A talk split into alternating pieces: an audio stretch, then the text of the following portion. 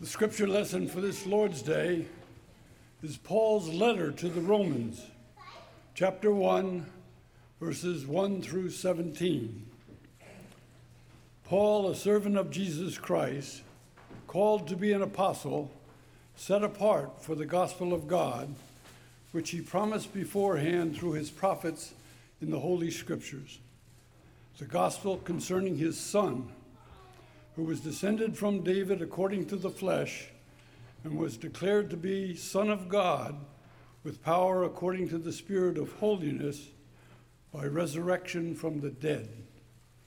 Jesus Christ, our Lord, through whom we have received grace and apostleship to bring about the obedience of faith among all the Gentiles for the sake of his name, including yourselves who are called to belong to Jesus Christ. To all God's beloved in Rome who are called to be saints, grace to you and peace from God our Father and the Lord Jesus Christ. First, I thank my God through Jesus Christ for all of you, because your faith is proclaimed throughout the world. For God, whom I serve with my Spirit by announcing the gospel of his Son, is my witness that without ceasing I remember you always in my prayers, asking that by God's will I may somehow at last succeed in coming to you. For I am longing to see you so that I may share with you some spiritual gift to strengthen you, or rather, so that we may be mutually encouraged by each other's faith, both yours and mine.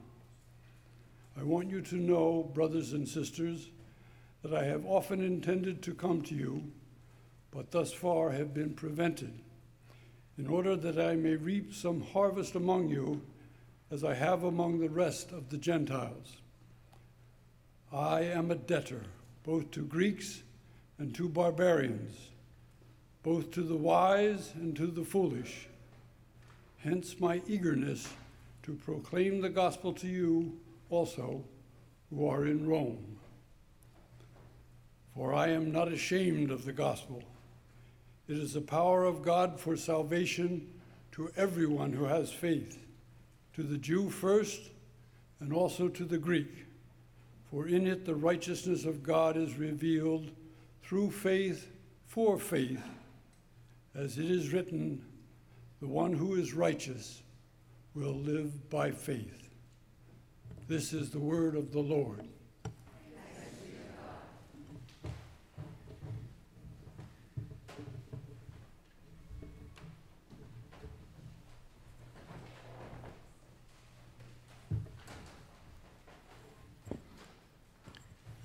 Thank you, Ken. Let us pray. Oh, Holy God, by your grace and mercy, continue to send your Holy Spirit upon us. Continue to speak your word to us of love and truth and invitation, for we need you, God. We are need amidst all the voices that are shouting for us, all the noises in this world. We are in need, oh God, of hearing your voice anew and in ways that will claim us and grab us and bless us. And so, to that end, we pray this with faith and anticipation in Jesus' name. Amen. The author Kevin Young tells him an experience he once had witnessing the Special Olympics 400 yard dash. The runners were being helped to their marks a gentleman in a three piece suit jumped up in the stands in front of the other fans and began yelling, Lenny, Lenny. Down on the track amidst the competitors, an overweight, middle aged man with Down syndrome looked up in the direction of his voice. The gun sounded and the runners leaped forward, all except Lenny, who was dead last and losing ground. He had a preoccupation with his hands which he wrung furiously as he tried to make his way around the track. Pointing to him, the gentleman in the stands addressed his section of the crowds That's my son, Lenny. Isn't he doing great? When Lenny reached the last turn on the track, the other runners had already finished. The gentleman continued to shout encouragement to his son, throwing his fists in the air in triumphant gesture. Great job, Lenny. Way to go, son. Keep going. You're doing great. He turned to the other viewers in the stands around him, reminding him that his son was about to finish. The group applauded dutifully, not quite sure what to do. And when Lenny crossed the finish line, the man made his way down to the track and hugged his son, who was exhausted, perspiring, and still wringing his hands. And as the author finishes telling the story, he writes, While I watched them embrace, I began to weep. As I thought about what I saw, it seemed as though God was saying to me, You're like Lenny in this race that I have called you to. You're challenged, you're perplexed, you're sometimes behind the pack. Most days, you're a pile of exhaustion. But I'm here cheering you on. I love you the way that father loves his son. What a great story. And what a great reminder of God's unconditional love for us. And what a blessing it is, a blessing beyond measure, when we love and encourage one another in the same way that God loves and encourages us. Do you receive that kind of encouragement in your life? Do you extend that kind of encouragement to others? It's a question that I invite us to ponder together this morning. I wonder if you saw the column in last Sunday's New York Times, written by U.S. Surgeon General Vivek Murthy, entitled, We Have Become a Lonely Nation. Did you see that? He says, Our nation is in the midst of a pandemic of isolation and loneliness. He wrote about a patient of his who had worked for years in the food industry with a modest salary and a humble lifestyle, and then he won the lottery. Overnight, his life changed. He quit his job, he moved into a large house in a gated community. Yet, as he sat across from his doctor, he sadly declared, Winning the lottery was one of the worst things that ever happened to me. Wealthy but alone, this vivacious social man no longer knew his neighbors and had lost touch with his former coworkers. He was developing high blood pressure and diabetes. Murthy writes at any moment, about one out of every two Americans is experiencing measurable levels of loneliness. Just let that sink in. One out of two of us. If we're representative of that sample this morning, we're experiencing loneliness. This includes introverts and extroverts, rich and poor, younger and older, Sometimes loneliness is set off by the loss of a loved one or a job, a move to a new city, a, a health or financial difficulty, or a once in a century pandemic. Other times it's hard to know how it arose, but it's there. One thing is clear, he says nearly everyone experiences it at some point. Its invisibility is part of what makes it so insidious his research and his own experiences with loneliness and isolation make it clear how much we need each other. It's how God created us, how God hardwired us with the foundational need of being in relationship with one another. We need each other's love and friendship in our lives. We need each other's companionship. And we need each other's encouragement. This morning's scripture that Ken read is a pastoral letter that the Apostle Paul writes to the church in Rome. It's kind of like the emails that Maureen or I write to you each Friday. without the links to the website, without the slides of upcoming events. Yet, just like the letters that we write, it includes words of faith and of encouragement. Paul is celebrating the bonds of faith and friendship that went deep between him and those brothers and sisters in Christ in Rome to whom he is writing. Note all the specific ways he does that. He says, Grace to you and peace from God. I thank my God for all of you. Your faith is proclaimed throughout all the world. I am longing to see you so that I may share with you some spiritual gift that will strengthen you, and so that we may be mutually encouraged by each other's faith, both yours and mine. He's saying, I can't wait to see you so that I can encourage you in your journey of faith. And please never forget how much your witness to the gospel, your lives, your friendship encourages me in my faith. I'm longing to see you so that we may be mutually encouraged by each other's faith, both yours and mine.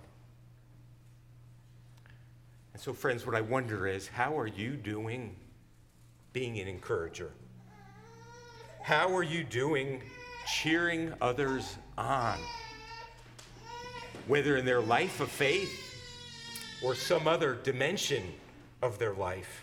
How are you doing letters, letting others know of the gratitude that you feel that they are in your life? How are you doing extending strength and blessing to others? I heard the story of a wealthy woman who was greatly concerned about her son, and she came to a respected therapist for advice. She had hoped that her son would assume the family business following her husband's death. But when the son came of age, he refused to assume that responsibility and chose to enter an entirely different field. She thought the therapist could help her son discover that he was committing a grave error. That was what was motivating her. The doctor agreed to see him. He probed into the reasons for his decision. The son explained, I would have loved to have taken over the family business, but you don't understand the relationship that I had with my father. He was a driven man who came up the hard way. His objective was to teach me self reliance, but he made a drastic mistake. He tried to teach me that principle in a negative way. He tried to, he thought that the best way to teach me self reliance was to never encourage or praise me. He wanted me to be tough and to be independent. Each day we played catch football in the yard.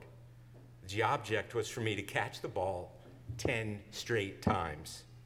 I would catch the ball eight or nine times, but always on that 10th throw, he would do everything possible to make me miss it.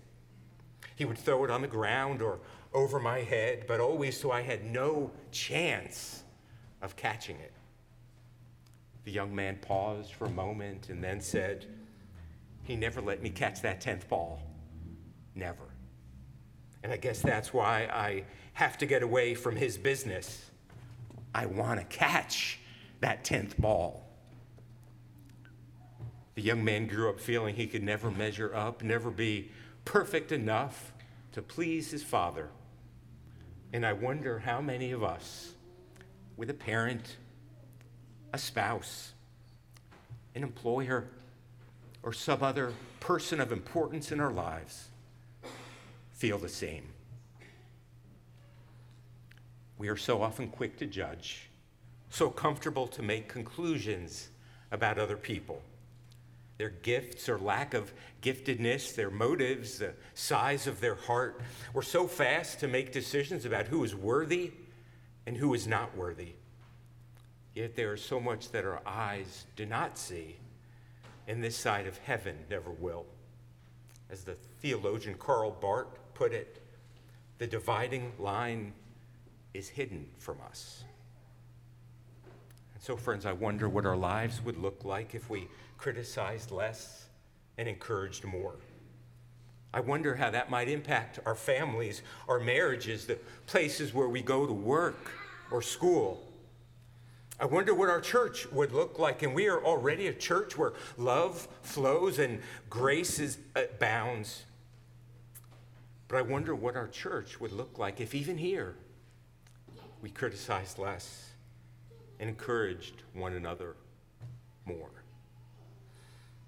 I think of that gospel story where the group of four men come and carry their paralyzed friend on a stretcher to get to Jesus. The crowds are so great at the door, they can't make their way through. They climb onto the top of the roof and they pull the thatching or the tiles aside, and through ropes of some sort that they have, they lower him right in so that he might see them and that Jesus might bless him and help him to walk again. I think of the book of Ecclesiastes where it is written, Two are better than one because they have a good reward for their toil.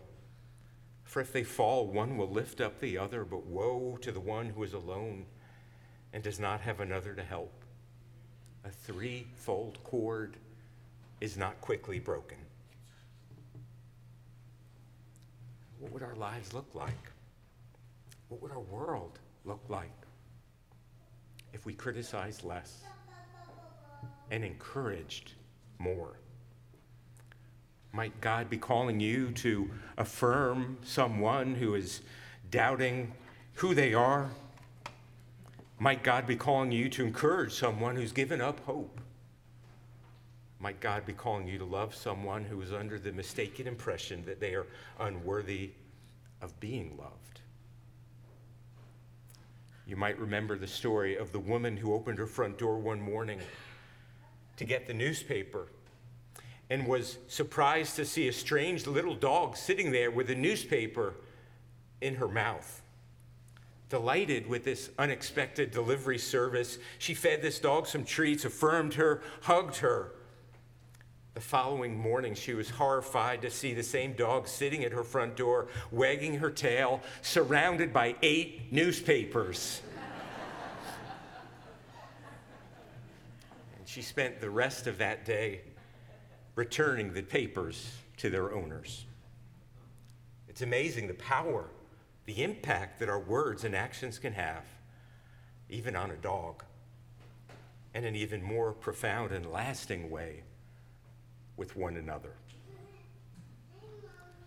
And so this week, I invite you to engage in an experiment. Do not criticize anyone and see how it goes your spouse, your children, other members of your family, your co-workers, politicians you do not agree with, less than optimally skilled drivers you encounter on the road. Do not criticize, and instead, encourage. Take just one week and do that, and I make you this promise it will change you. And it just might change someone else. In the name of the Father, and of the Son, and of the Holy Spirit, amen.